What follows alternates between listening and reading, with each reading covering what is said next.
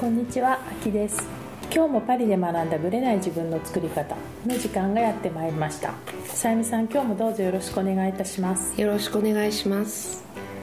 先日ですね、はい、ある夜の話なんですけども、うん、まさにさゆみさんもその日あったそのある会合に行く途中で見た話なんですが、はいうん、まあちょっと危ないっていうか週末の夜は危ないエリアのレアルのとこで乗り換えをしようと思った時に、ええ、ある男女が大声で大喧嘩してるところに遭遇したんですよ、ええ、それ で, でその何が起こったかっていうとで最初遠くから見ててバーバーバーバーそのおばさんの方がおばさまだったのね、ええ、結構、まあ、年配者ではないけど、うん、ちょっと上の方と若者がバーってやり合っててで何かっていうとどうやら、まあ、すぐ見てわかるぐらいだから携帯を取られた、うん、で俺は持ってない俺は持ってないって彼が、ええ、その言い張るんですね、言い張っている、うん、でおばさんの方がこっちだあっちだとかってポケットを刺してるんだけど、うん、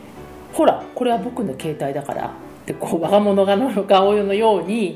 言う若者がいて、うん、でもすごいなと思ったのは彼女は諦めなかったの、もう徹底的に全部探させたの、ええ、そしたら見つかったのね、やっぱり撮ってたんだ撮ってたのそれ で, で、まあ、ちょっとここでは言えない、ええ、バカ野郎系 の, あの投げかけて立ち去ったっていう話をでも私がこう通り過ぎる瞬間の間に起きた出来事だったから、ええ、結構衝撃受けてで多分捕まえて、うん、ああいう時って逃げないんだね多分しらばっくれるっていう感じで、うんうんうん、でポケットをそのコートのポケットとかを全部探させて結局ね多分ジーンズかなんかの下の方のポケットに入ってたんだよねお尻の方とかお尻じゃなくて前前、前側に前側に入ってて、うん、で彼女はだから絶対コートの中に入れと思ってコートの方のポケットを探したんだけどコートの方は探したら自分の彼の携帯で本人の ね, ね本人の携帯 で, でほら僕撮ってないでしょみたいな感じでやっていた矢先にもう彼女がもう全部、まあ、お尻触ったりとかしてでも彼もねそこで逃げないんだよねうんでしらばっくれてで見つかってやっぱ撮ってじゃないみたいな感じで大声で叫びすごいとてもまあ、ちょっときた汚い言葉を叫んで、うん、あれでも警察がそばにいたら現行犯ですよねそうですよねいなかったからまだねおばさまのねその罵声だけでそう終わったけどもでもどういう人でしたその犯人って犯人は普通のフランス人って感じ、うん、若い人にじゅう代のちょっと大きいで彼女がすごい小柄だったのね、うん、だから、まあ、彼女がどの瞬間にそれも階段と改札の間の、まあ、フロアのところで、うん、多分どっかから追っかけてきたんだと思うんだよね、うん、エスカレーターを登り切ったところで追っかけたかあるいは改札出るところで追っかけたかだからちょっとその撮った瞬間がどういう場所かわからないけれどもでもこの人だっていうのは、うん、目星つけたんでしょうね、うん、多分例えば一緒に出口出るときにすっごいくっついてくるとか、うん、そういうのがあったのかもしれないけど、うん、もう本当に普通の人、えー、その辺に乗ってる若い男の子っていう学生なのかちょっとその辺が分かんないけれどもなんか油断も隙もないですよね、ないですね、もうとにかくごびょうが勝負なので、うん、フランス本当に盗難が多いじゃないですか、はい、この間この間って半年前でそのパリツアーをやってた時に、うん、あるメトロに乗っててみんなで移動中にで、まあ、私彼女もフランス在住の子ですよ、うん、でドアの方に立ってて私反対側のドアの方に立ってたんだけど奥に入っちゃってでそ彼女にやたらくっついてる男の人がいるなとは思ってたの、うん、だけど彼女のバッグは前の方にあったから、うん、後ろからくっついても取れないなと思ってたからでも怪しいなと思ってて声をかけようと思ったけどちょっと遠かったんですよ、うんうん、そしたらある駅に着いた瞬間ドアがあった時にパッと彼女が気づいてその彼を追っかけたの取られたの、うん、それででプーってなってドアが閉まる瞬間に彼女戻ってきたのね、うん、取り返してきたの。すごーい。それで何が起こったのって言ったら、うん、彼は何事もなかったように走らないで、うん、何事もなかったように隣の車両に移ったんですって、うん、だから彼女も隣の車両に乗って、うん、それ返してって。だから彼はだからしまう間がなかったんだよね多分、うん、でそれ返してまま行ってで、まあ、ポケットに入れようとしたのか分かんないけども彼女は明らかに分かったから、うん、それを返してって言って、うん、取り返した後に、うん、そこで笑っちゃったんだけど、うん、彼が何て言ったかっていうとお前降りろって言われたの犯人の方が恥ずかしげもなく隣の車両に乗りその取った本人と取られた本人が乗ってるのはおかしいからお前降りろってお前が降りろだよって感じですけどね。そうそうだから彼女は降りて前の車両に戻ってきたっていう。だからそこでこの悪びれたりしない、うん、堂々と取ったけど返したじゃんみたいな信じられない。残念取らなくて残念って、まあ、フランス語的にトンピみたいな、うん、あの感じが今回のその若者にも感じたんですね、うん、その人もすごい若い人だった、うんうん、っていうかねあの私すごく思うんですけどフランスの学生で奨学金を打ち切られた若者が焼身自殺してたじゃないですか、はいはいはいはい、若い人結構お金に苦労してると思うんですよ、うん、そうですよね、うん、だからあの学生さんでも、まあ、働いてる人でもものすごく生活が大変なんじゃないかなっていうのは私すごく感じる、うん、もしかして人を取るのが一番手っ取り早い、うん、そうそうお金の、ねね、収入源になるで、うん、iPhone は特に収入源になるので、うんまあ、高く売れるっていうし、はい、そういうのあるかもしれないですよね、うんなんかねちょっとこう悲しいフランスの社会情勢、うん、そうなんですよねがあるからこういうこともあるのかなって、うんね、ちょっと感じますけど物を取ることが、うん、なんていうのかな日常茶飯事的な感じぼーっとしてるのが悪いみたいな感じ、うん、ぼーっとしてないはずなのに、うん、まあだからそのポケットに入っているバッグをのファスナー自分で開ける、うん、取られる方が悪いっていう感じなんでしょうね。でも確かにうんなんかそういう空気感がありますよね。あとまあさやみさんも私も iPhone だけど、うん、その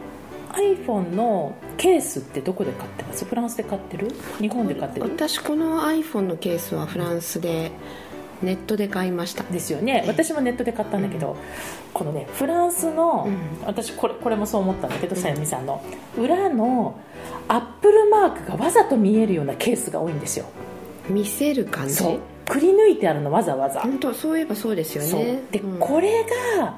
またまた盗難の対象に合うと思ってるんですよ私は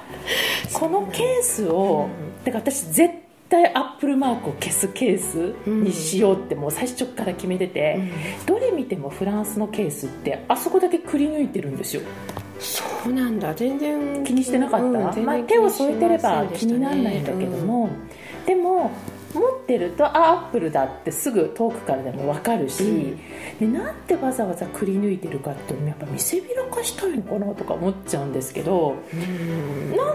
んだか分からないんですけどなんかそれがすごくフランスには多くて、えー、日本のやつってそこまでないんですよ。ないですよね、うんうん、アップルマークがなんじゃみたいな感じなんだけど、うん、それがねやっぱちょっと気になるので、うん、やっぱりケースとかもケースでチェックしてる場合多いので気をつけた方がいいかなと思いました、ね、私はとにかくこう暗闇でも、うん、キラキラ光るものにしたいと思って、うん、もうすぐにどこに置いたか分かんなくなるんですよ。なのでそういうこうなんていうんだろう光、光るもの、光るものね、にしました、うん、で事情もそうだし長女もすごいギリ、ギランギランに光ってますよ、うんあのいつもどこに置いたか分かんないですよねさんにんで置いてたらどれか分かるみたいな感じなのかな。 そ, そんな感じですね、うん、とにかくまあ本当盗難私はもうチェーンを必ず必須でつけてますけど、うんうんうん、やっぱり、うん、本当にフランスはどんなに在仏が長い人とか、うん、海外在住が長い人でも本当にじゅうよん以内にやられてるので、えー、特に日本の感覚で携帯を持ち歩いたりとか、あとカバンの上にポンと置いたりとか、うん、ポケットに入れながら歩くっていうのは、うん、本当にやめた方がいいかなとは思いますね。ポケットだったらこうコートのポケットとかじゃなくて、こうズボンパンタロンとか、ね、なんかあの内側のお洋服のポケットに私はいつも入れるようにはしてますけどね。あとはまあ冬だとね、うん、コート着てるから楽だからこうこれ首から下げてたりとか中に入れることはできるけど、うんうん、夏はやっぱりそこが甘くなるじゃないですか、薄着になると、うんうんうん、だから余計取られる、まあ、観光客が多いのもあるとは思うんですけど、そうですね、本当にもう本当にフランス来た人でことごとく取られてるの私いっぱい知ってるんで、自分も含めて、うんうんうん、だからもうあっという間にやられるので気をつけた方がいいかな。なんか取り返すのも本当は危ないからやめた方がいいっていう人いますよね、ひったくりとかは、うんうん、だって何持ってるか分かんないから、そうだから逆に抵抗しない方がいいってよく言うんですけど、うん、だからでも最近のそのね、ここ最近の私の見た傾向で言うと逃げない、そう堂々としてる普通の人がやってるケースが多いのも確かなんで、うんうん、私の個人的統計によると基本的に男性が多い、うん、で女性は結構チーム組んでやってます、はあ、そうなん、なんていうの、気を別の形でそらしてる間に別の人がやるっていうパターンで、うん、女の子一人での単独犯っていうのは私はあんま見たことがなくて、うん、どっちかと女の子はグループでやってるケースが多いかなと思いますので、はい、気をつけましょう、お互い気をつけましょう、はいはい、それでは本編スタートです。はい、本編です。今日はちょっとフランスの法律で最近話題になっていた話をしたいと思います。はい、で最近女性の、まあ、体内受精とか体外受精とかっていうのがそのちゃんとこう補助医療補助を受ける権利があるっていう、それを認める法案っていうのがいくつか通っていて、うん、それを、まあ、フランス語だと ピーエムエー ですね、まあ、フランス語読みすると ピーエムアール なんですけども、はい、それが、まあ、その普通の結婚してるカップルだけじゃなくて、それはもともと普通ですよね、うん、でも独身の女性でも、まあ、レズビアンのカップルとかでもできるっていう法律が、まあ、完璧に通ったわけじゃないけど通ってるものと通ってないものがあるんですけど、うんうん、結構オープンになってったっていう話をしたいと思います。はい、でフランスで産んでますよね。そうですね、さんにんのうちふたりは産んでますよね。はいはい、で別に体外受精とかそういうのはやってないですよね。ですね、普通に、ね、はい、でもフランスって普通に人工受精とか体外受精とか、あと卵子の凍結とか普通に皆さんやってますよね。はい、周りでどなたかいらっしゃいます？あのお友達で、うん、えっと、多分アキさんも共通の友人ですけど、はい、あの彼女の以前の旦那様とのね、はい、お子さんは彼女のなんていうんだろう、こう冷凍してた卵子と、うん、旦那様の冷凍してた精子でできた子供です。じゃあ彼女は卵子を、うん、でもその前にお子さんいらっしゃいますよね。うん、もうでも多分結構年が離れてるからね、ある程度行ってから卵子をと、そうそうそう、うん、なるほど。じゃあ最初のお子さんたちっていうのは、まあ、普通に卵子とか凍結したわけじゃなくて、はい、うん、じゃあ彼女はいざっていう時のために取っといたってことなんですね。うん、でも結構多いみたいですよ。うん、と, と, りとりあえず今はもしかして何もねい ら, いらないとか思ってるけれども、将来どう変わるかわからないから卵子を凍結しておこうとか、せっかくなら、ね、元気なうちの卵子を凍結した方がいいですもんね。うん、でその彼女の旦那様に関してはあの癌が見つかったんですよね。うんうん、体のどこだか、はいはい、ちょっと詳しくは分からないんですけども、うん、それで癌治療をする場合に、うん、もしかして精子に影響が出るかもしれないっていうことで、うん、将来また子供が欲しい時のためにっていうので凍結しておいたんですって、精子を、ね、両方ねやってたっていうのがすごいですよね。でそれで子供が欲しいとなった時で、あの あ, あるっていう感じ、そうそうみたいね、うん、そういうのが結構多いですよね、うん、多いし、多分これってある程度やっぱり補助が出るっていうのはすごくあるじゃないですか、はい、まあ、言い方いいんだけどお金はまあまあかかっても手軽にできる部分、そのお金がないとできないってものではないっていう感じですよね、うん、なんか体外受精とかも何回まではこうあのすごい安くっていうかできます、 た, ただに近いような、ただですね、人工授精はさんかい、うん、体外受精は多分いっかいかにかいまでいけるんですよ。それもでもやっぱ年齢の制限があって、うん、よんじゅうにとかさんじゃなかったかな、パリはリミット、うん、リミットがあって、うん、でそれを超えると、うん、みんなスペインとか他の国に行っち、ね、他の国の方があのその辺の年齢制限がなかったりするので、うんうん、ただあのフランスはその健康保険で賄えるのがそのよんじゅうにとかそのラインなんだけれども、それでも自費で自費ででもお医者さんが勧めないんですって、リスクを 取, ら取りたくないから、うんうんうん、だから自費であってもお医者さんが嫌だって言った場合にはできないできないから、うん、私の友人はギリシャに行きましたよね、うん、でギリシャに行ってで排卵した段階で卵子を取り出してっていう風にいろいろやっていたら、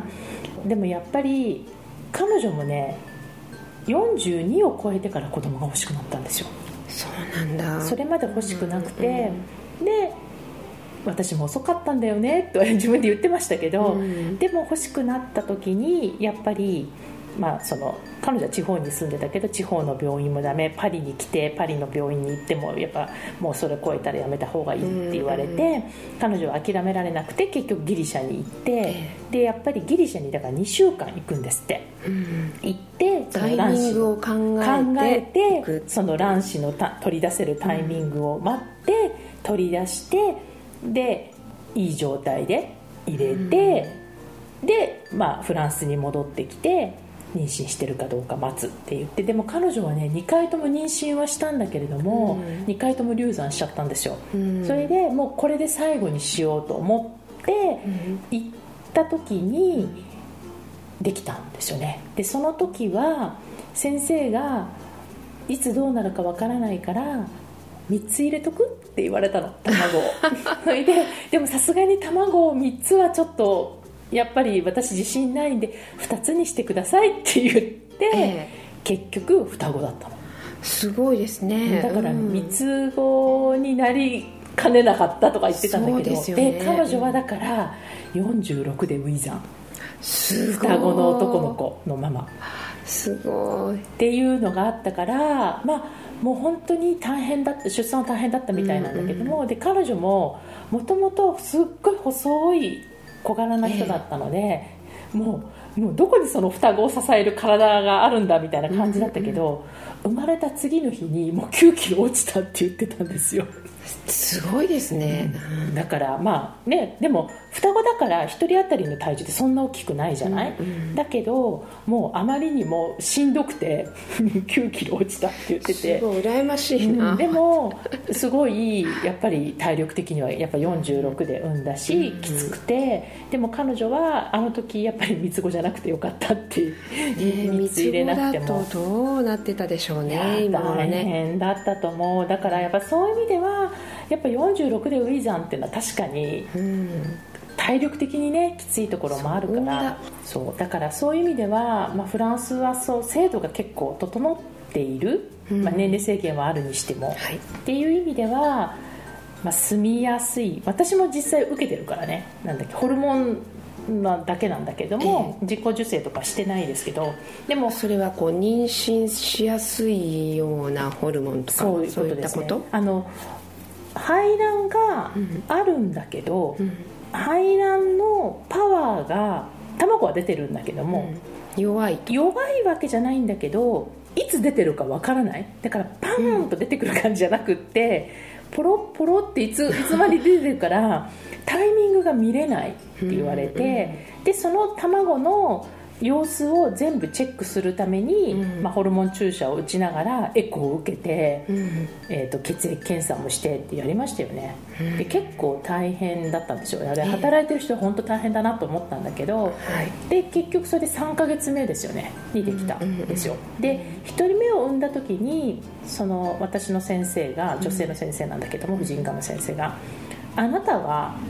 ナチュラルにはまた同じことを繰り返すから欲しくなったらまた来なさいと言われたので、じゃあこう自然にはなかなかできづらい、そう排卵はしてるけど、うん、多分そのよくほら線も書いたりするじゃない生理の、うんうんうん、あれもぐっちゃぐちゃなんですよ。体温体温とかも測ってました測ってましたずっと測ってた、うん、本当に毎日測ってたけどいつ来るかもうとにかく不規則だったからいつ来るか分からなくて、うん、でよんじゅうにちの日もあればごじゅうにちの日もあるし、うんうんうんそれかと思えばさんじゅうにちの日もあるしぐっちゃぐちゃだからちゃんと取ってたんだけどいつ排卵が来たかわからないこうはっきりとした波の線がなかったからさすがに先生ももうこれはちゃんとあの注射打ちながら見た方がいいからでこれでダメだったら人工授精行くかもって言ってる手前で毎回できたんですよね。そうなんですか。そうさんかいまでやってできなかったら人工授精に行ってみようかって言って私はその人工授精がどんなのか全然分かってなかったから、うん、とりあえずやってみてから考えますって言って、はい、ひとりめがそれでにかいめでできました、うん、そしたら産んだ時にあなたはナチュラルでは難しいかもしれないから、うん、もう時間も限られてるからそこはすごいフランスだなと思ったんですよ、えーえー、もうあの決めたら来なさいって言って、うん、だから子供を産んでひとりめ産んでからいちねん経ってから、うんふたりめ欲しいですって言ったらはいじゃあやりましょうって言ってでさんかげつごにできたからだからにねんはんの差でできたって感じですね、うん、だから私ももしかしてうまくいかなかったらこう言ってたかもしれない、うん、でも私計算したんですよ。薬とかって全部保険でカバーされるけど、うん、その一応値段書いてあるんですね、うんうん、でその注射のやつとか値段とか、うん、そういうのを全部チェックしてあの血液検査とか、はい、でやっぱりね月ごじゅうまんからひゃくまんの間かかってる。そんなにやっぱりかかるんですか。よんせんユーロ以上はかかってたんですね、うん、だからこれが自己負担と考えたら、うん、やっぱり抵抗ありますよ、うん、勇気が必要だしで私は、まあ、そういう意味ではこう健康保険を払っているから当然の権利としてあるっていうふうにはできたけど、えーうん、だから日本は自費じゃないですか、うんうん、もうちょっとそういうところのフォローがあったらハードルが下がる人いっぱいいるんじゃないかなと思います ね, ね今のね日本の状況ってどうなんでしょうかね。私もちょっと全然わからないんですよ。全然私も産んだことがないからわからないんだけれども、うん、まあでも多分普通に結婚してる人でも自費じゃないですか、うん、多分健康保険で降りるなんて話は聞いたことはないし、うんうん、だからましてや独身女性とかレズビアンとか、まあ、卵子凍結とか言っても、ね、やっぱり全部自費だと思うんですよね、うん、だからそう考えるとこういうのの少子化への影響とかっても多分関係してるかなと思います、ね、大きいですよねその影響はね、うんうん、だからそういうことが普通になる、まあうん、せめてこうレズビアンとか独身女性とかだけじゃなくても結婚しててほしいと思っている人ができる制度ぐらいは、ね、少しでもあると違うのかなと、そうですね、あの費用的な負担が、ね、そんなになく、うん、なくできる、うんはい、やっぱ何割かだけでも出すだったら全然違ってくると思うんですよね。半分とか ね, ね少なくとも、うん、全然違いますよね。そうなんですよね、うん、そういう意味ではフランスで産む方がおすすめですよね、うん、フランスで健康保険入ってなきゃ意味がないんですけどね。そうですね、はい、でもそういう意味では、うん、フランスは産みやすい環境だったなとは私は思います。日本にいたら多分こんな風にできなかったかもしれないっていうことですよね、はい、はいまた日本の情勢に詳しい方がいたらぜひ教えていただきたいなと思います。ありがとうございました。この番組は毎週金曜日をめどにお届けしています。確実にお届けするための方法として iTunes や Podcast のアプリの購読ボタンを押せば自動的に配信されますので、ぜひ購読するのボタンを押してください。また皆様からの質問や感想をお待ちしています。